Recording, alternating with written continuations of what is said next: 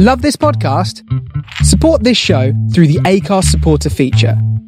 It's up to you how much you give, and there's no regular commitment. Just hit the link in the show description to support now. Hey, I'm Ryan Reynolds. Recently, I asked Mint Mobile's legal team if big wireless companies are allowed to raise prices due to inflation. They said yes. And then when I asked if raising prices technically violates those onerous two year contracts, they said, What the f are you talking about, you insane Hollywood ass? F- So to recap, we're cutting the price of Mint Unlimited from $30 a month to just $15 a month. Give it a try at mintmobile.com slash switch. $45 upfront for three months plus taxes and fees. Promo rate for new customers for limited time. Unlimited more than 40 gigabytes per month. Slows. Full terms at mintmobile.com. People of Earth, attention. Calling Tau City, turn on your radio. I know we had some words last time, but that was so long ago. I got your message. It was a little harsh, you know. It's still a little hard for me to hear. Please take it slow. Welcome to Starship Sofa, part of the District of Wonders network, featuring tales to terrify and far fetched fables. Everyone has a story in the District of Wonders. Come and find I'm yours. tuning in to your transmissions. I'm waiting to be found, and I'm building rockets. This is the Starship Sofa. Everybody, welcome, hello, and welcome to show 513. I am your host, Tony C. Smith. Hello, everyone. I hope everyone is fine and dandy. Did you notice last week got me show numbers mixed up? Yes. so we're on 513 this week. I'll tell you what's coming in today's show. First up is the main fiction Spare Parts by Sean Mansouri narrated by Ant Bacon. Then we have, it's the end of the month, and we have Mr. JJ Campanella. And Jim is on fire with his science news this week, this month. So that is all coming in today's show. I do hope you will stick around and enjoy it. So first up is the main fiction Spare Parts, like I say, by Sean Mansouri originally published in Law L1F3 Anthology. Whatever, whatever that is. Sean is a former biologist and fan of the darker side of fiction.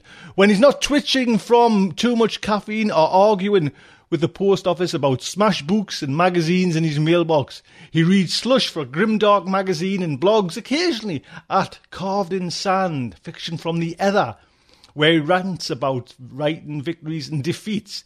You can follow Sean on Twitter at Sean Mansouri.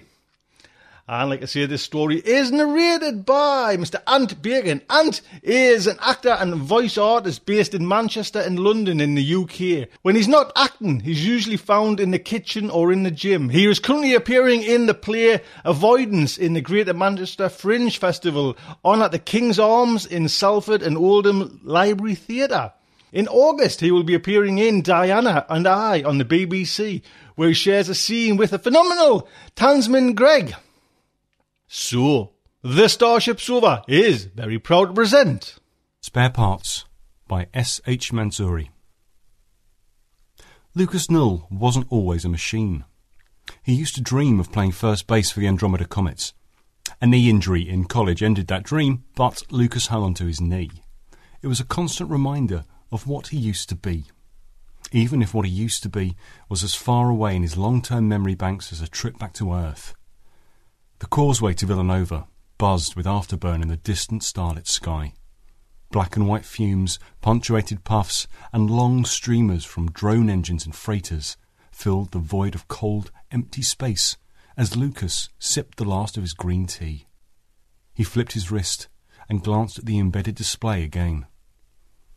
Waiting for someone? said the bartender. He pitched his head sideways, moulded his face into an air filter, sucked and exhaled violently.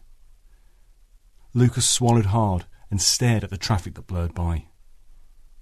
A package? Lucas leered and tossed his skim keycard onto the bar. Since when are you so concerned with my business, Vod? Just swipe my card and keep it pushing. I'm on the clock. Vod swiped the card beneath the scanner and picked up a warm rag to erase the condensation ring left behind on the counter. You know, this is the fifth time you've been in here this week. And every time it's the same. You practically sip my tea out of stock, check your wrist a couple of hundred times. Usually, and I'm not saying always, just usually, a small drone drops a little gift from the sky for you. Am I right? Lucas grinned, a grill full of metal teeth. Then why'd you ask? Nosy, bored, I don't know. Guess I still have hope for you. There's a spot behind the bar if you ever need one. Honest work. Vod flicked a gnarled finger, and the final inning of the Comets game blared out. Another shutout from the boys from Andromeda. Honest work, Lucas thought. The docket had recruited him right after graduation. An undergraduate degree in bioengineering would normally have meant that Lucas would be stuck in some subpar laboratory washing glassware and culturing foreskin fibroblasts for a hundred credits a week. But his sense of self worth kept him searching beyond the horizon to better places where his skills as a would be athlete would better serve the galaxy. That's when he ran into Seymour, or Seymour's voice. Lucas palmed the pristine counter and pushed off. Most of Vod's customers were only passing through on their way to the Nebula system, a waypoint to the more hospitable colonies that the suits back on Earth had settled. Lucas was the only local, as folks on their way to Villanova rarely returned for a refill of green tea, rarely returned at all. A dented blue drone bumped against Lucas's shoulder guard, fizzed about for a second or two, and hovered steadily. Its eye opened and blared a sharp beam of green. Unable to stabilize subject for retinal scan. Please stabilize. Lucas faced the eye he stiffened, pushed the flat back into his suit, and opened it up. The green beam, a thin line across his plated forehead, ran down the bridge of his busted nose and paused. Unable to identify. Please refresh. Vod chuckled behind the bar. See those peepers now. Both of them.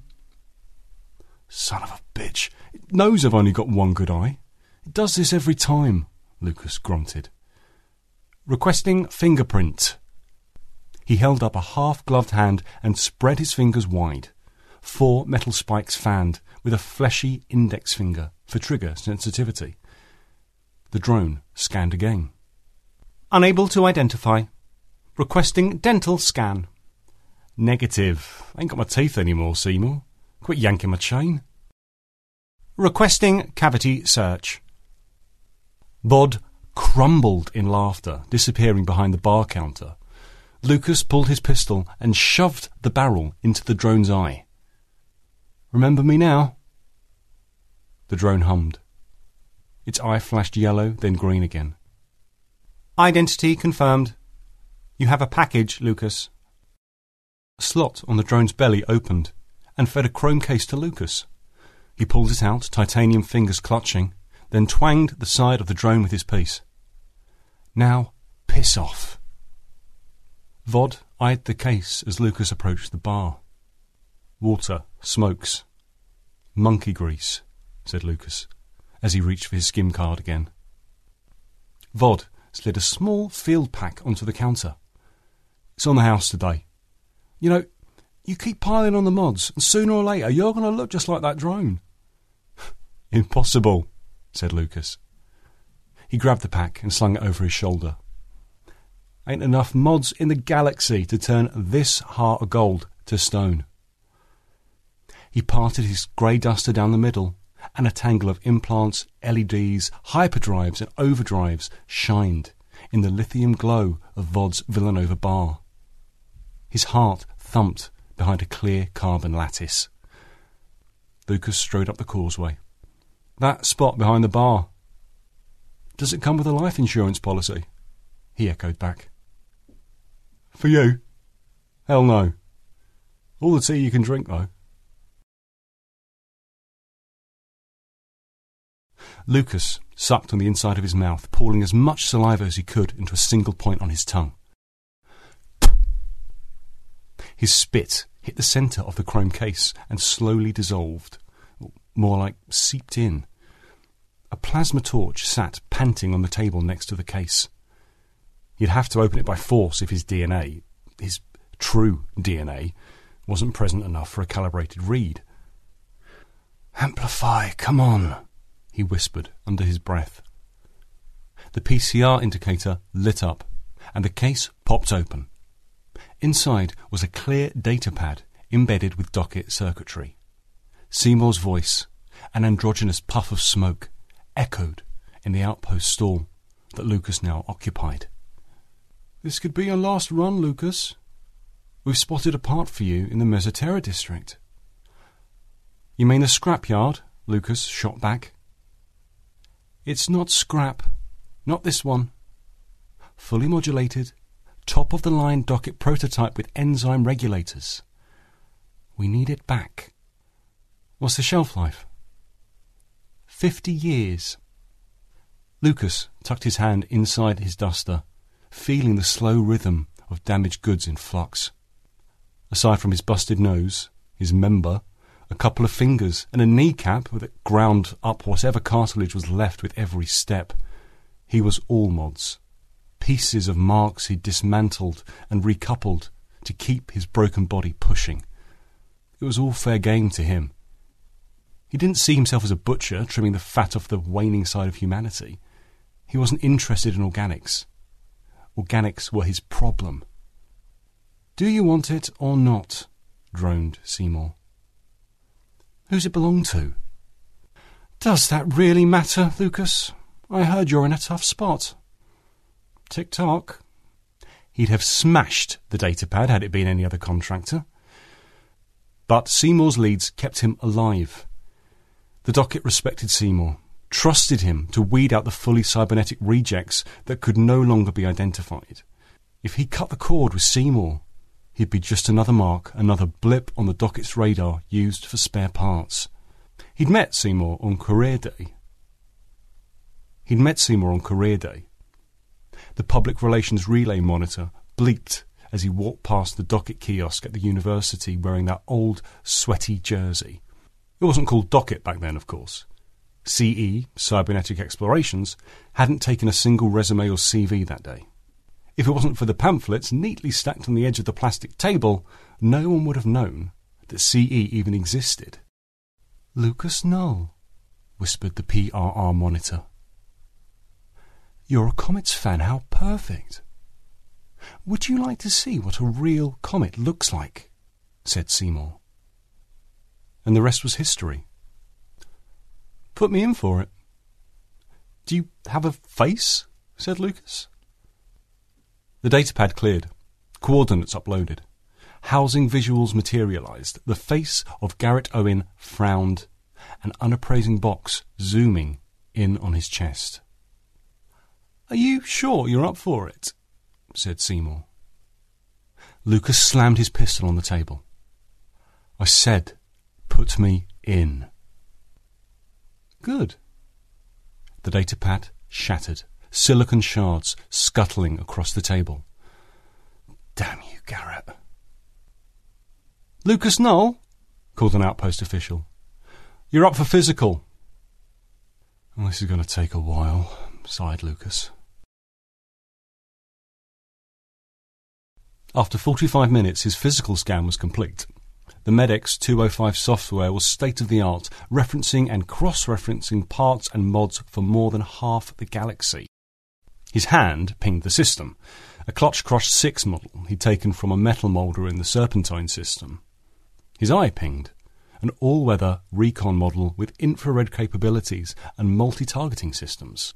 He'd plucked the eye from a rogue docket sniper set on punching .50 caliber holes into security drones. The game of cat and mouse had lasted a week and cost the docket a dozen shield generators before Lucas found his mark and took the spare part. The list went on and on. Gigabytes of information, serial numbers stamping out a trail of all the parts Lucas had claimed over the years. His heart pinged the system also. Dr. Chargas pulled him aside. Well, I have to say I've never seen this many mods on one person before. You shit Grace too? Dr. Chargas had the bedside manner of a freighter monkey, mechanics and subpar engineers that went through spare parts like plasma rounds through tin cans. Regular garden variety. We done here? Yeah, just uh, one thing, Lucas. Your heart. It's fine. It's not fine. It's going to give out on you any time now. Why don't you head back to Earth? The dockets allow for sensitive sick leave. I'm sure that will give you enough time to find a match. Lucas straightened out his duster and opened his locker. I'm not on the docket's payroll anymore. I'm freelancing now. Just need this one last part. You mean a heart? Lucas strapped a line of EMP grenades across his chest, grabbing a long range thermal rifle, and walked to the outpost exit. He lit one of Vod's apricot smoke sticks and inhaled deeply. To the scrapyard. He spoke into the com device on his skim card. He turned to Dr. Chagas. Reap the wind, Doc. Hope I never see this outpost again. Me too, Mr. Null. Dr. Chagas smiled impishly. Cybernetic Explorations hired Lucas as an experimental procurer of parts.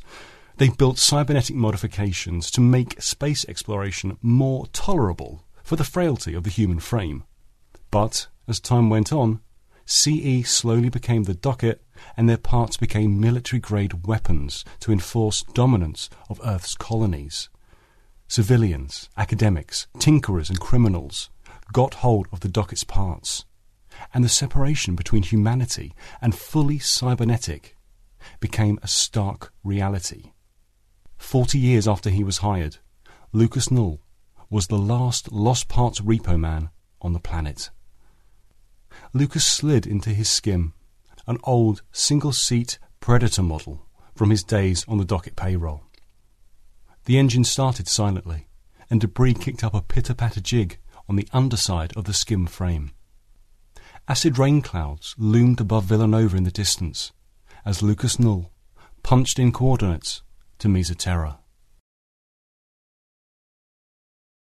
Seething rain was the least of Lucas's concerns. The skim wasn't equipped with a stealth device, and the docket had left him with less than a quarter tank of petrol. His radar system blipped a steady stream of pale blue dots, part exchange caravans, that waved to him as he glided over them. Sharp mountain ridges converged on both sides of the skim as the spectrum of neon lights, refinery fires, and LED billboards ate away at the encroaching darkness of the neutral zone. A glob of red dots burned bright across the radar. Perhaps the caravans were warning him, waving him back to the outpost station he vowed never to see again. Crossfire blurred the approach to the landing port as Lucas weaved his skim through melting cargo crates and barricades lined up to keep the fray localized. He slid through a slender alleyway and hovered the echo of spent rounds drowning out the threat indicator on the Predator's radar system. He set the skim down and slunk around the edge of a skyscraper. Mesa Terra locals, mercenaries, shopkeepers, and peacekeepers swarmed the intersection of the street. Intermittent fire came from the window of a tech firm building facing the crowd. The blowback of a rocket cut the momentary silence and the tech building went up in a cloud of fire and debris. When the smoke cleared, drones poured into the building to retrieve the remains. The docket and its associates were not welcome in Mesa Terra, and Lucas knew it. It was the last remnant of organic purity, untouched by corporate enterprise or modification of living parts. Like Lucas, the people of Mesa Terra collected spare parts, but they didn't sell them or couple them. They melted them, like burning up draft cards or bras. This was organic freedom at its apex, and Lucas Null was rock bottom.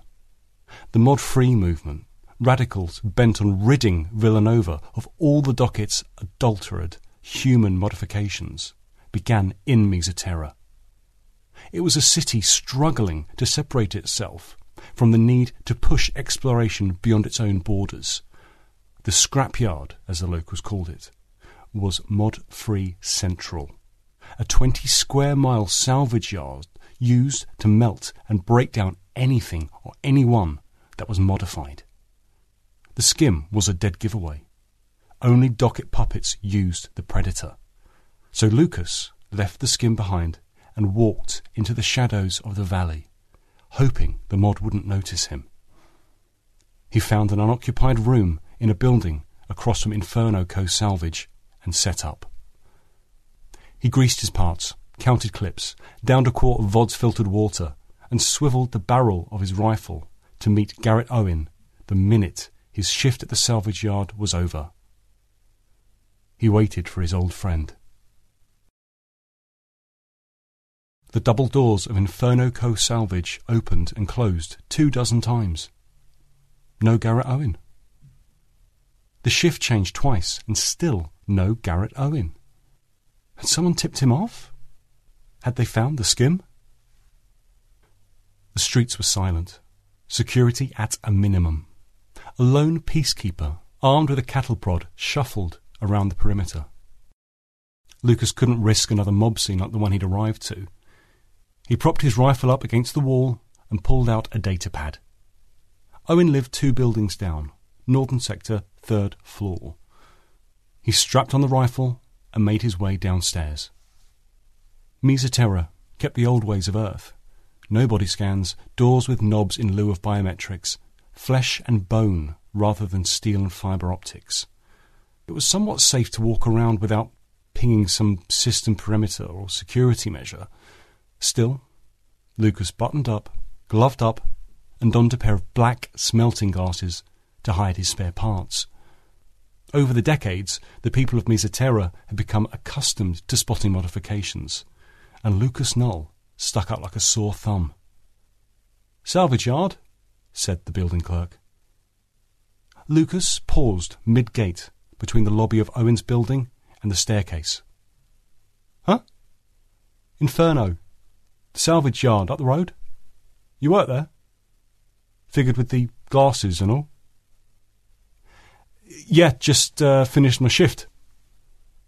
Lucas palmed his pistol grip, flesh prepped to squeeze.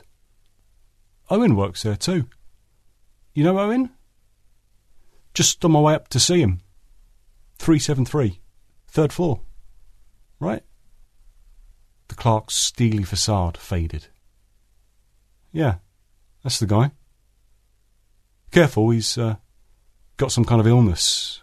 Been up there all week. Mechanophage, probably. Mod free, still sticking it to the docket. Lucas smiled. No worries, I'm vaccinated. He slowly walked to the staircase. Hey, what's the rifle for? The clerk lowered his hands beneath the countertop. Shit. Been uh, crazy out there. Just bagged another mod junkie. You can never be too careful, Lucas said. The clerk's eyes narrowed as he nodded hesitantly in agreement. Lucas wrenched the doorknob until it broke, swung the door open, and found Garrett snuggled comfortably in bed. Get up, Garrett. Lucas pointed his pistol at the lump of flesh shifting beneath grease stained sheets. Who's there? Garrett hocked behind a guttural cough. Lucas tossed his shades onto the floor. His red eye flashed, honing in. Target identified. Garrett gawked and wiped mucus from his eyes. That you, Lucas? The phone rang. Garrett shifted. Don't move another inch. Let it ring, Lucas ordered. Threat identified. Lucas's eye internals split. A red box locked onto the bedside dresser. Don't even think about it, Garrett. Garrett lifted his arms. Here for the heart, aren't you? Lucas nodded. It's going to be messy. Lucas looked down at the tangle of black hair on his chest. What happened to you, Lucas? Is a single lifetime not enough for you? You got to take mine too. It wasn't yours to begin with. Oh, Right. It's the docket's heart. You think they're going to let you have it? Don't be naive, Lucas. You're the naive one, Garrett. Look at you. All holed up out here in Shangri La. You don't belong here. These folks find out you're running on a mod, a docket mod. And they'll toss you in the burner just the same. Tinder for humanity. I'm taking it, Garrett. Close your eyes. Garrett closed his eyes and smiled. It's not good anymore, Lucas. The guys at the salvage yard must have found out I was ex docket. Put it in me coffee or something. Lucas wavered. Put what in your coffee? Virus. They stuff it into a mechanophage and it works its way into every fibre of your body. Doesn't bother you if you're pure, mod free. But me, well, we both know I'm anything but pure. You're lying, said Lucas. Only one way to find out, old friend. We're not friends, Garrett. I taught you everything you know about parts. You went off the radar. You didn't even let me know.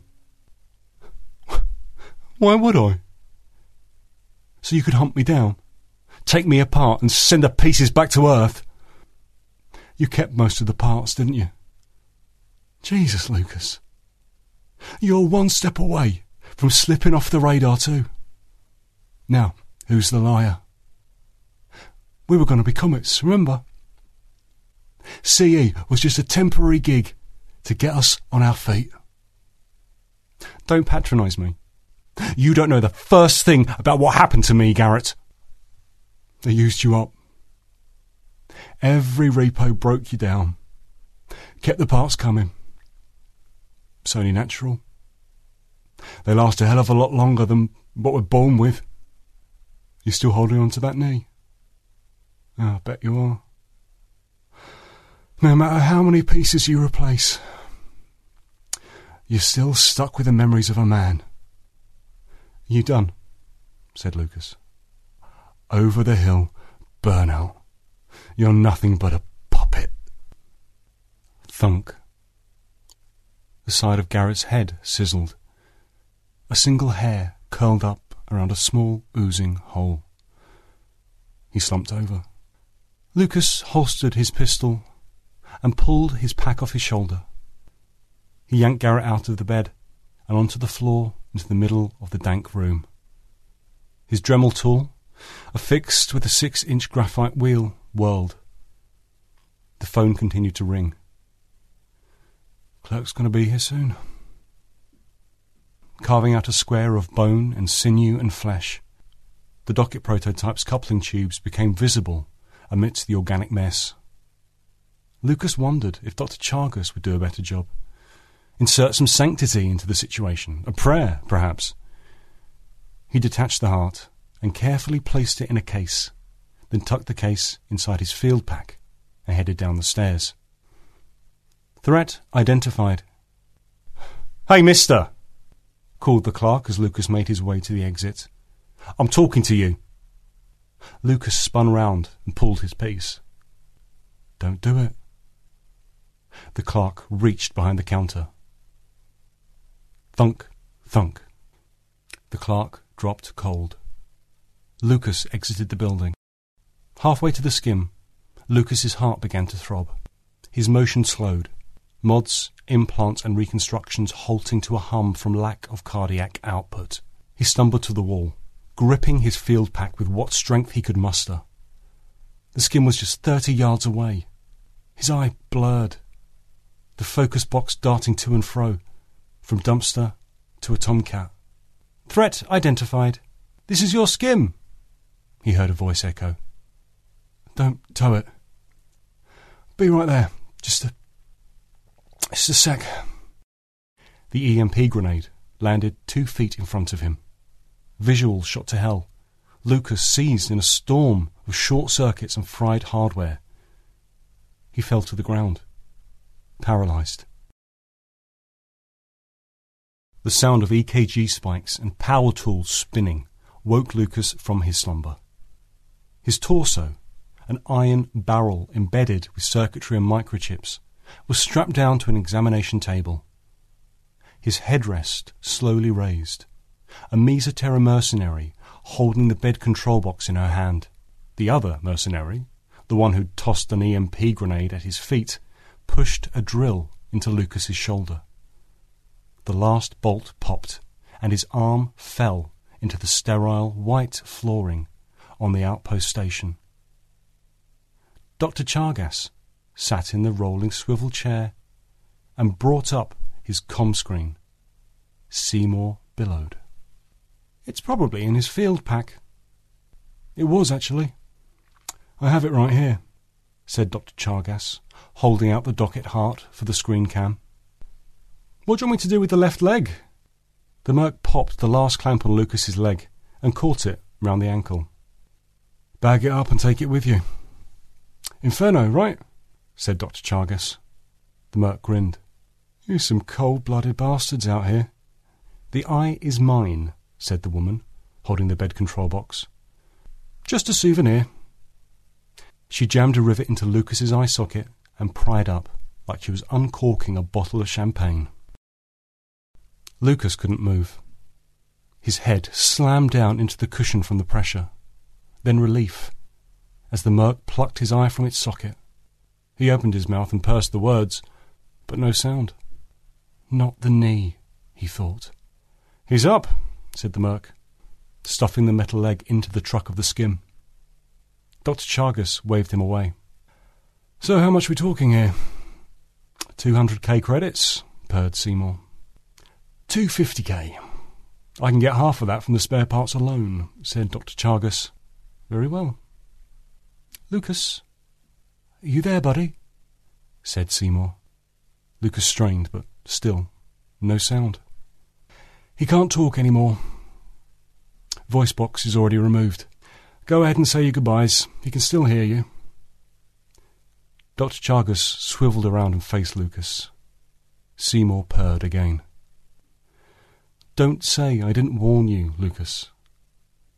I said it would be your last run. But the heart, well, that belongs to us.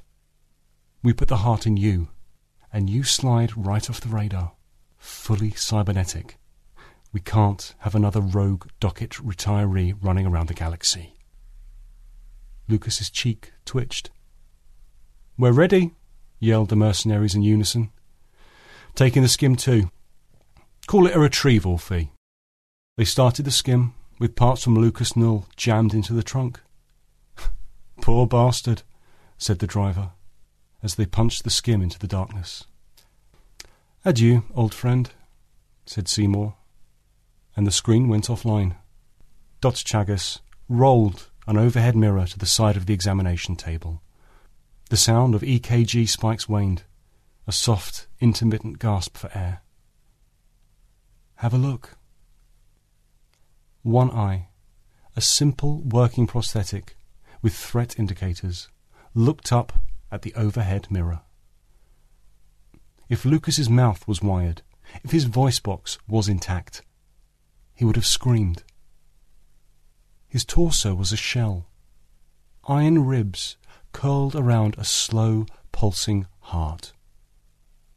No limbs, no skull cap, no structure to hold his facial features up, no hair, no teeth no odour even. There wasn't enough organic matter to even tell the excavated torso, ramrod neck, and hollow head had once carried life in it. Lucas wondered what a heart attack would feel like. He couldn't feel anything. Just thoughts and images, random synaptic firing. Garrett Owen, sick in bed. Vod's Villanova bar, where the tea was always piping hot. Seymour's sickening voice. The clerk behind the counter. First base for the Andromeda Comets. The mechanophage coursing through Garrett Owen's heart. All rushing towards him in a microscopic cloud. Reap the wind, right, Lucas? taunted Dr. Chagas as he slid across the room to the examination table. told you it was going to give out on you any time. I think I'll just speed up the process. He wrapped his fingers around a bundle of cords, ventilation machines, IVs, and vitals regulators. He held the docket prototype in his hand. Lucas's eye registered. It swiveled and locked onto the heart. Threat identified. Decontamination required. Garrett wasn't bluffing. It's infected. If Lucas Null could smile, he would.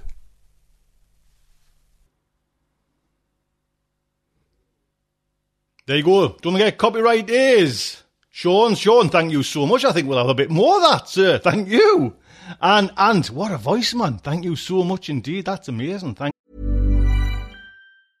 Hey, I'm Ryan Reynolds. Recently, I asked Mint Mobile's legal team if big wireless companies are allowed to raise prices due to inflation. They said yes. And then when I asked if raising prices technically violates those onerous two year contracts, they said, What the f are you talking about, you insane Hollywood ass? F- So to recap, we're cutting the price of Mint Unlimited from $30 a month to just $15 a month. Give it a try at mintmobile.com slash switch. $45 upfront for three months plus taxes and fees. Promo rate for new customers for limited time. Unlimited more than 40 gigabytes per month. Slows. Full terms at mintmobile.com. you. So don't forget, if you want Starship Sofa ad free, pop over to Patreon. Two, two dollars a month.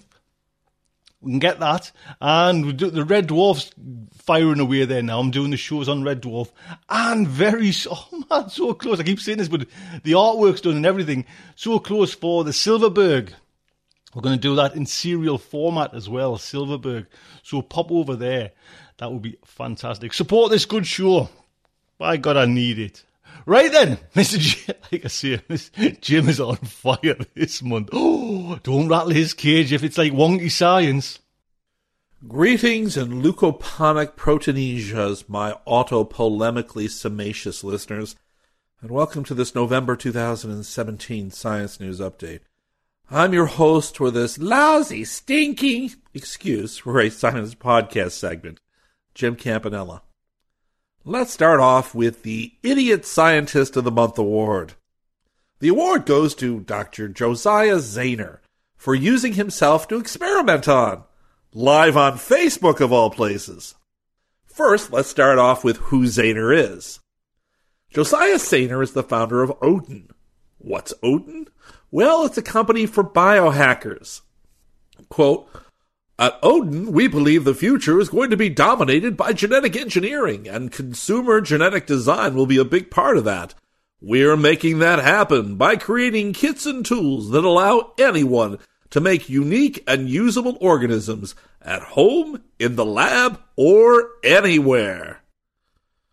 In other words, Zayner is helping crazies and terrorists to make their dreams come true with inexpensive biotech kits. Thanks, Mr. Zayner, for your love of science and humanity. Zayner started biohacking while he was getting his PhD in molecular biophysics at the University of Chicago. Unfortunately, he seems to be one of the more infamous graduates of my alma mater. Anyway, he first created the chromochord in his apartment, the world's first musical instrument that uses engineered protein tam- I can't even say this. It's the world's first musical instrument that uses engineered protein nanotechnology. Wow. Now, doesn't that sound useful, folks? Doesn't it? Really? Anyway, what has he done lately? Well, he's decided to kick gene editing into the mainstream. As I have mentioned previously to you guys, CRISPR Cas is a cheap and easy technique for making precise changes to DNA genomes. And for the last year or two, it's gotten researchers around the world racing to use it in treating a host of human diseases. And yes, I've mentioned it over and over again over the last year or so. But this race is not confined to the lab. Last month, Josiah Zayner became the first person known to edit his own genes with CRISPR. Yes, Zayner became his own guinea pig. During a lecture about human genetic engineering that was streamed live on Facebook, Zayner whipped out a vial and a syringe and then he injected himself. He injected himself apparently with a, a myostatin inhibitor in a CRISPR construct. Myostatin normally inhibits muscle growth. So by turning it off, he expects the arm that he injected it into will grow huge and muscular, like those myostatin mutant dogs that you may have seen in news articles. Zayner says, This is the first time in history that we're no longer slaves to our genetics. Now, following in his footsteps, other biohackers are getting ready to take the plunge and tinker with their own genes. Because if your best friend jumps off a cliff, then you're going to follow him, of course especially if your friend is a dyed in the wool idiot. Let's ignore the million different risks like infection or inducing an autoimmune disease or, worst case scenario, inducing neomorphogenesis. That's cancer, folks. Let's just jump over that cliff, like the idiot sheeple that we appear to be. But to Zayner, whether or not the experiment actually works is beside the point. What he's trying to demonstrate, he says, is that cutting edge biotechnology like CRISPR should be available for people to do as they wish and not be controlled by academics and pharmaceutical companies who think they know better. He says, I want to live in a world where people get drunk and instead of giving themselves tattoos, they're like, I'm drunk. I'm going to CRISPR myself. It sounds crazy, but I think that would be a pretty interesting world to live in for sure. Yes, and so would a world with killer robots and out of control zombies. But no one is cheering for a world like that, are they? Of course, such biotechnology is highly regulated in the US and the UK, but it's not illegal to edit your own DNA. Although it's not exactly legal either. It's a gray area right now, according to the USDA, ladies and gentlemen. Worse, unfortunately, it's not clear to what extent, if any, Zayner is responsible for any harm that comes to people who copy him. It's a gray area that the FDA doesn't regulate. The FDA seems to have a lot of gray areas, doesn't it? Although apparently now they're becoming more interested in those gray areas as amateur scientists like Idiot Zayner disseminate their experiments and methods and their equipment online. Oh, one last comment on the idiot. Worst thing about Zayner's little stunt is that it will do absolutely nothing for his muscles. Myostatin has most of its inhibitory effects when your muscles are actually growing when you're young. It's just kind of stupid to think that when your muscles are already developed and you're sitting there with mature muscles, that there is anything that you can do to make them bigger and stronger. Oh, that is, unless you're actually exercising. A myostatin inhibitor is not going to suddenly turn you into the Hulk or Thor or even Spider Man. It will likely do nothing, even if it's expressing at full levels in a mature human. Enough. Let's continue the evening with two astronomy stories which do not have scientists trying to commit slow suicide. First, it appears that a lot of assumptions have been made about rocky exoplanets that look like Earth. And it looks like a lot of those assumptions are wrong.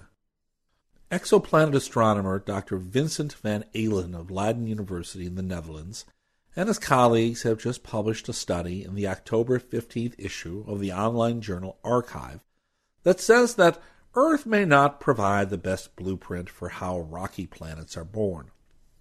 An analysis of planets outside the solar system suggests that most hot, rocky exoplanets actually started out more like gassy Neptunes. Such planets are rocky now because their stars blew their thick atmospheres away, leaving nothing but that final inhospitable core of metal. That could mean these planets are not representative of Earth as scientists thought, and using them to estimate the frequency of potentially life hosting worlds is kind of misleading. It turns out that one of the big discoveries is that Earth sized, likely rocky planets are incredibly common, at least on hotter orbits. I think that the big question is are these hot exoplanets telling us anything about the frequency of Earth like planets? And that result suggests that they might not be, really. Observations so far suggest that worlds about Earth size probably cluster into two categories rocky super Earths and gaseous mini Neptunes. Super Earths are between one and one and a half times as wide as Earth, whereas mini Neptunes are anywhere between two and a half to four times the Earth's size. Earlier work showed that there's a clear gap between those two planet sizes.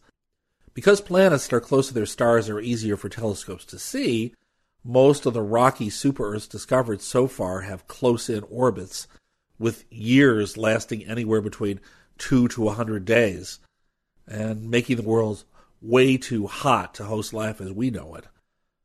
Because they are rocky like Earth, scientists include those worlds with their cooler brethren when estimating how many habitable planets might be out there.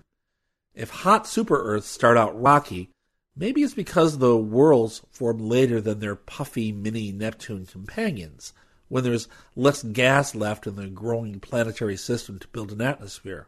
Or maybe, sort of opposite, such planets along with mini Neptunes may start with thick atmospheres, and those rocky worlds may have had their atmospheres stripped away by the stellar winds, as I said earlier. Van Eylen and his colleagues analyzed 117 planets whose host stars sizes have been measured using astroseismology. Uh, that's a technique that tracks how often the star's brightness changes as interior oscillations ripple through it, and it uses that frequency to determine the size of the star. Van Eylen says, quote, Think of stars as musical instruments. A double bass and a violin produce the sound the same way, but the pitch is very different because of the instrument's size. It's the same thing with stars, unquote. The researchers then calculated the planet's size, between one and four times that of Earth, with about four times greater precision than in previous studies. As expected, the planets clustered in groups of around one and a half to two and a half times Earth's radius, leaving a gap in the middle. Finally, the team looked at how the planets' sizes changed with distance from the host star. Planets that were rocky from the start should be closer to the stars, whereas studies of other young star systems suggest that there should be less material available when those planets are forming. But if proximity to a star's winds is key, there should be some larger rocky worlds closer in, with smaller gaseous worlds farther out. Van Eylen's planets match the second picture. The largest of the rocky planets nestled close to the stars were bigger than the distant ones. So that suggests that the rocky planets once had atmospheres and lost them. Our second astronomy story again points out just how ignorant we are of the universe. We seem to think that we know a lot, but as a matter of fact, that we're pretty dumb as lampposts when it comes to completely understanding the natural world. How ignorant are we? Well, apparently there are zombie supernovas out there. And you may well say, What you talking about, Willis? in response to that. Let's respond to that. A dying star was caught mid nova in September 2014. And that was not the end of it, though. Apparently, it still isn't done dying several years later. It has lasted 10 times longer than any other supernova of its type that anyone has ever seen. Most supernovae brighten once they explode, and then they fade into obscurity. But supernova IPTF14HLS has had at least five peaks in brightness since Dr. Iair Arcavi of the University of California, Santa Barbara, and his colleagues began watching it. This work was just published this month in the journal Nature. Arcavi says, quote, It refused to go gentle into that good night. It has just kept on exploding and exploding.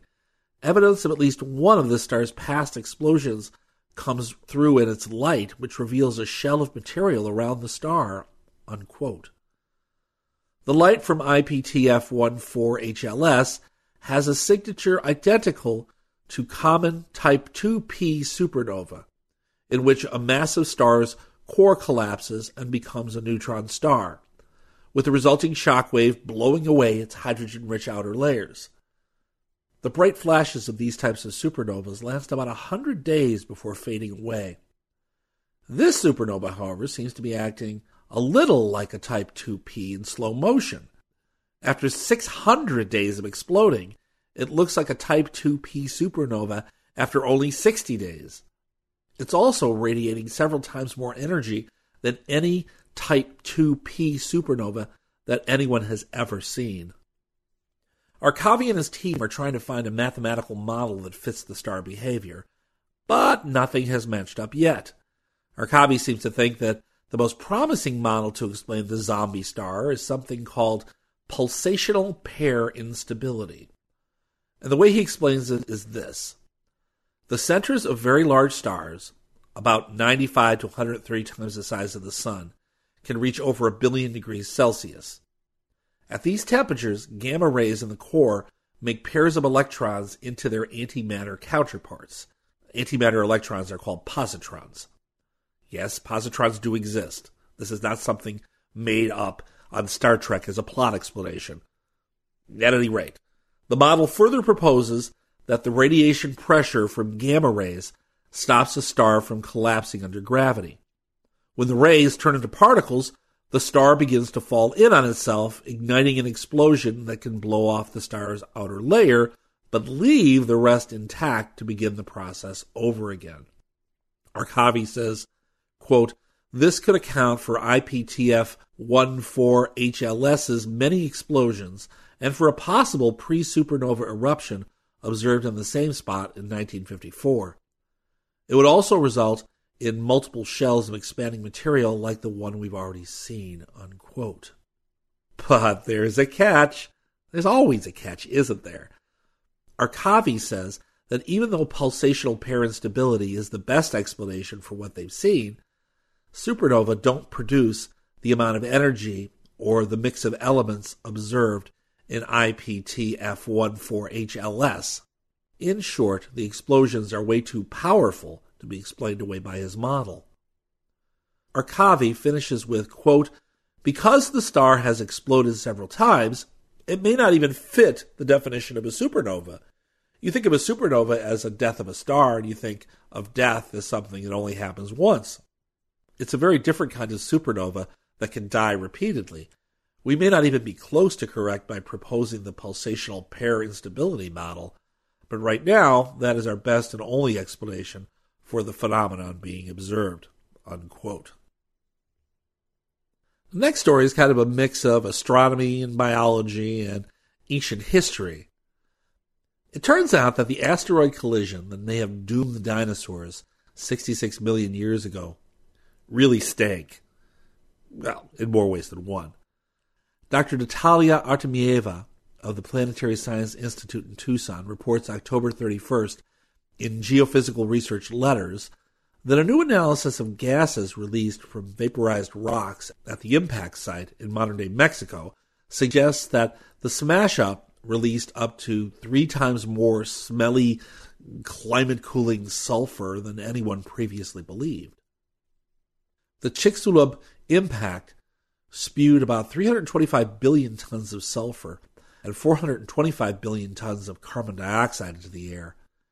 This relatively modest release of CO2 might have contributed to long term planetary warming, but the massive cloud of sulfurous gas would have more immediately blocked out the sun, researchers suggest, plunging the planet into a dark Narnia style winter that was colder and longer than previously thought, and in which it was never Christmas. That can explain why so many of the Earth's plants and animals went extinct around that time, even those living nowhere near the impact crater. The new study suggests that the impact may have released around three times as much sulfur and much less carbon dioxide compared with previous estimates from maybe 20 years ago. The new calculations incorporate a better understanding of the meteor's angle of impact, the composition of the rocks, and how much gas would make it high enough into the atmosphere to influence climate. Next story Indiana Jones, eat your heart out, man. We now have equipment that can see into ancient structures without triggering giant boulders trying to kill us.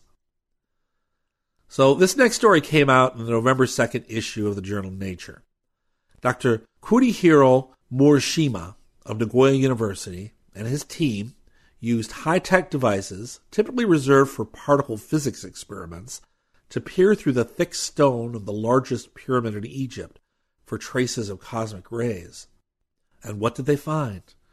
Ooh, ah.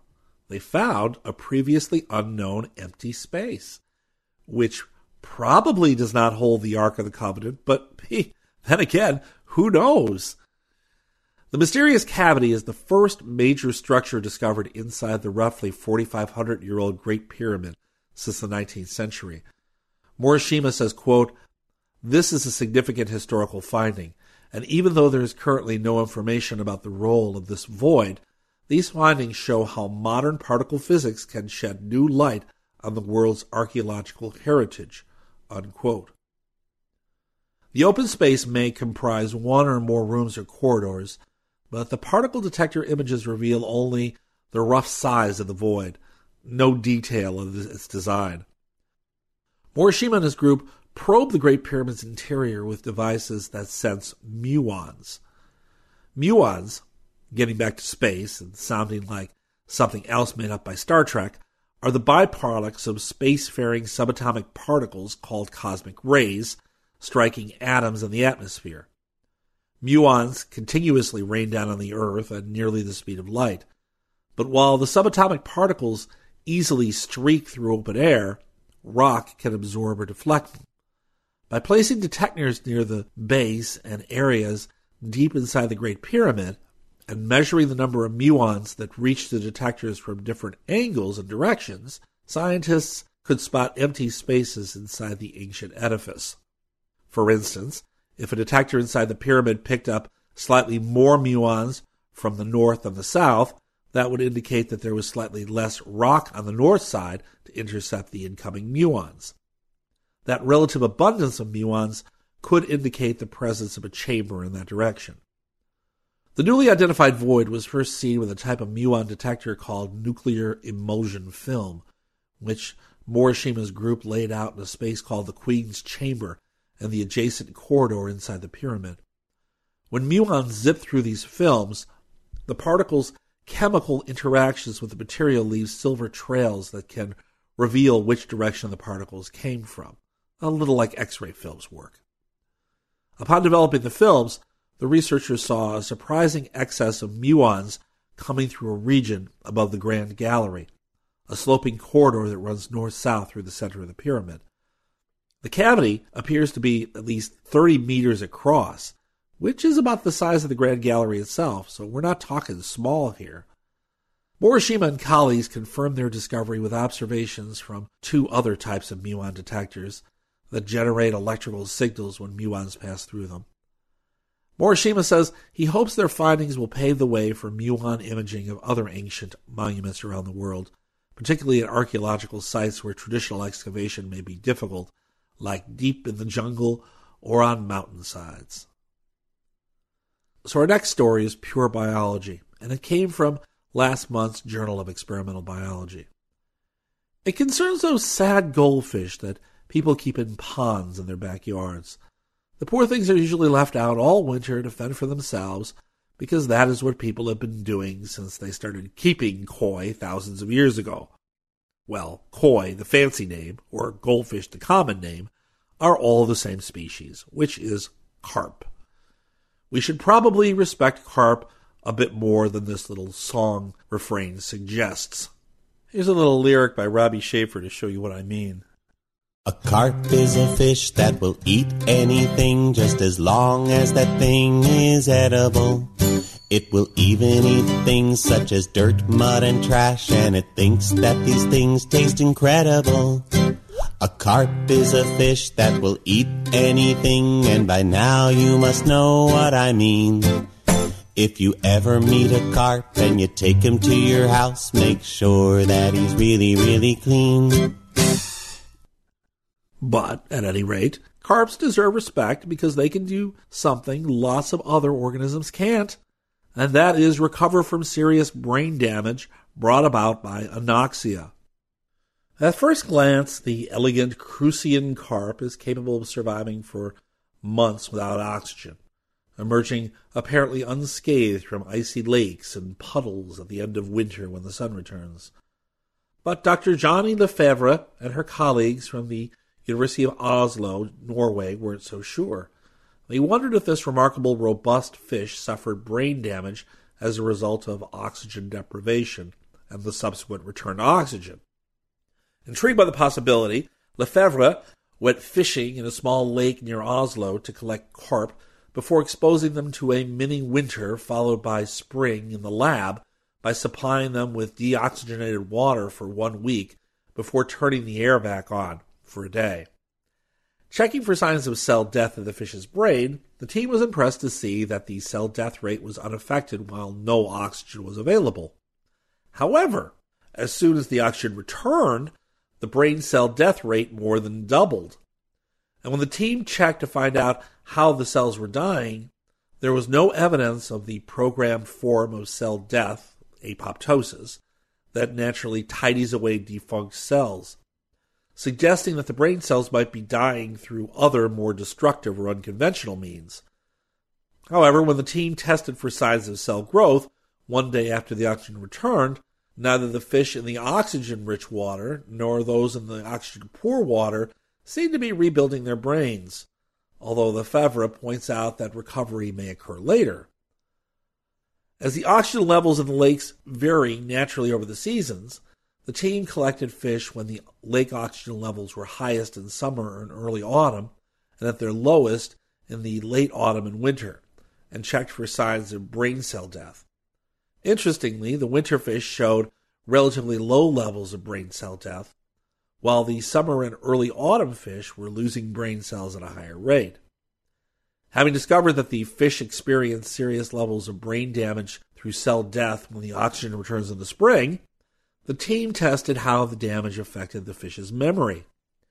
After training small groups of fish to navigate a maze in return for a food reward, the team plunged the fish into a brief simulated winter followed by a day of spring. Despite experiencing brain damage following the return of the oxygen, the fish were able to reach the food reward at the end of the maze as fast as they had before the simulated winter. However, their memories were poor and they did take wrong turns. When the scientists tested the ability of brain damaged fish to learn how to navigate the maze, they found that the animals picked up the task quickly. Lefevre says, quote, they were able to repair any brain damage caused by anoxia and reoxygenation, unquote.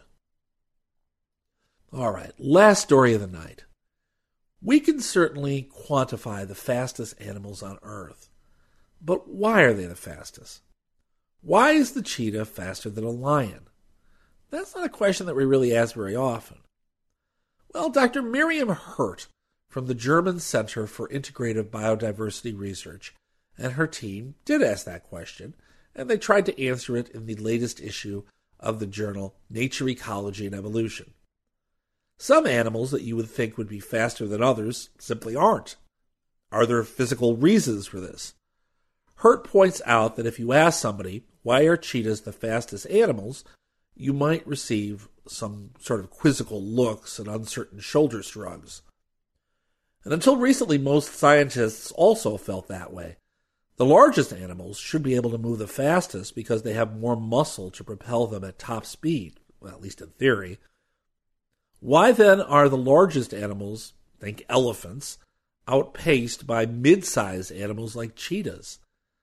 And this conundrum apparently doesn't just hold for land running animals, but also for those that swim and fly. It appears that being mid sized really is the sweet spot for moving fast. Hirt's team looked at whether the muscles that power movement may actually slow down the largest animals. The researchers focused on fast twitch muscle fibers, which animals use when pulling off their fastest performance. Though this type of muscle helps speedsters, yes, also like the Flash, move quickly, fast twitch fibers consume energy stores more quickly than they can be replaced, eventually leading to fatigue.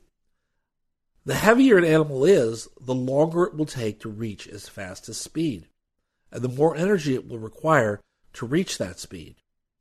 Hirt and colleagues predicted that the biggest animals never reach their true top speed because they burn up their fuel supplies before attaining their fastest pace.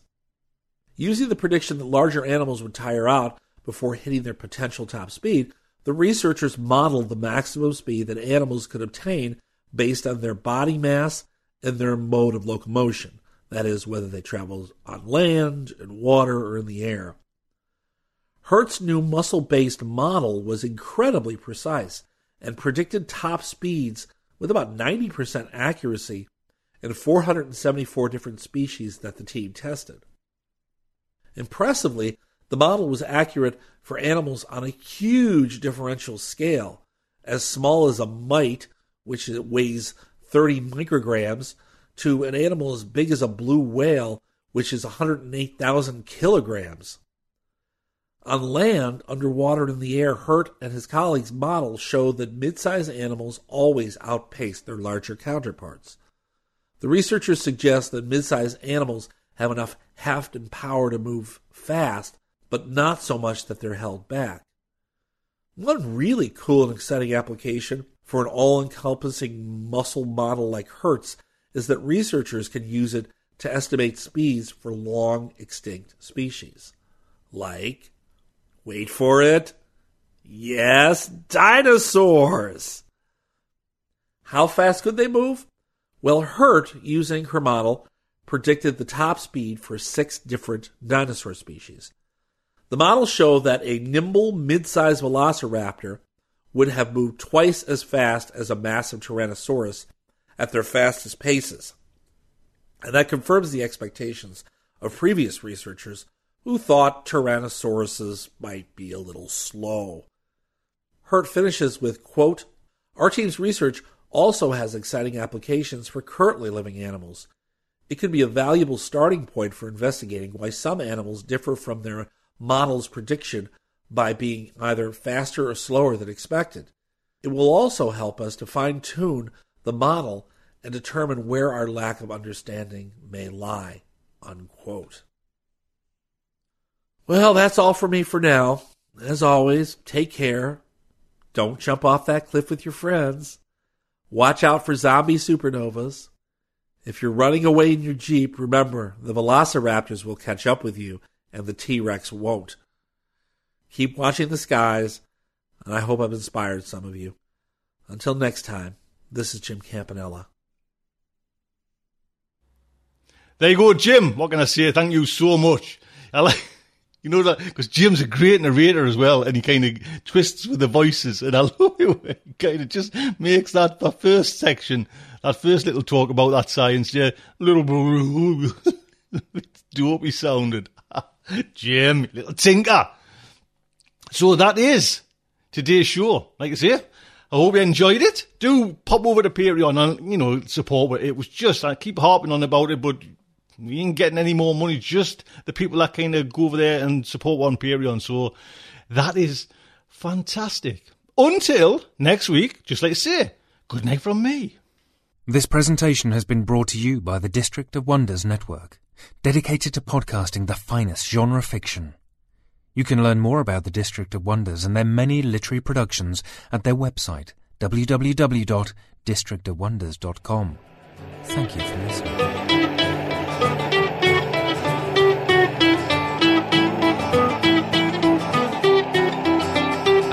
Get out much. I've barely left the ground. I'm tuning into your transmissions. I'm and waiting to be found. And I'm building rockets and pointing them to the moon. But the work is going slowly. It won't get to you anytime soon. Can you reach me? Is my signal getting through? Turn on your radio. I wanna talk to you.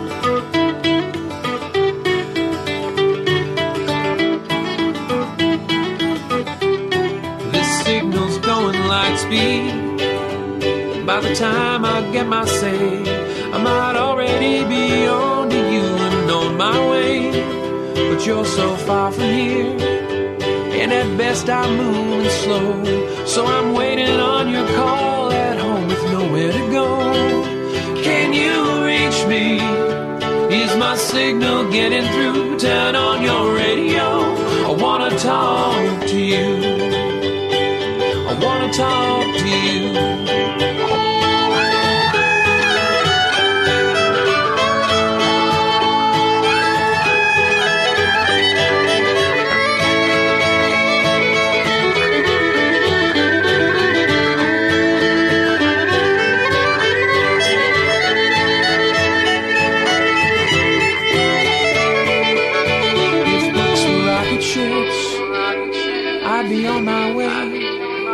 If I could cast myself on a radio wave, I might get to you someday.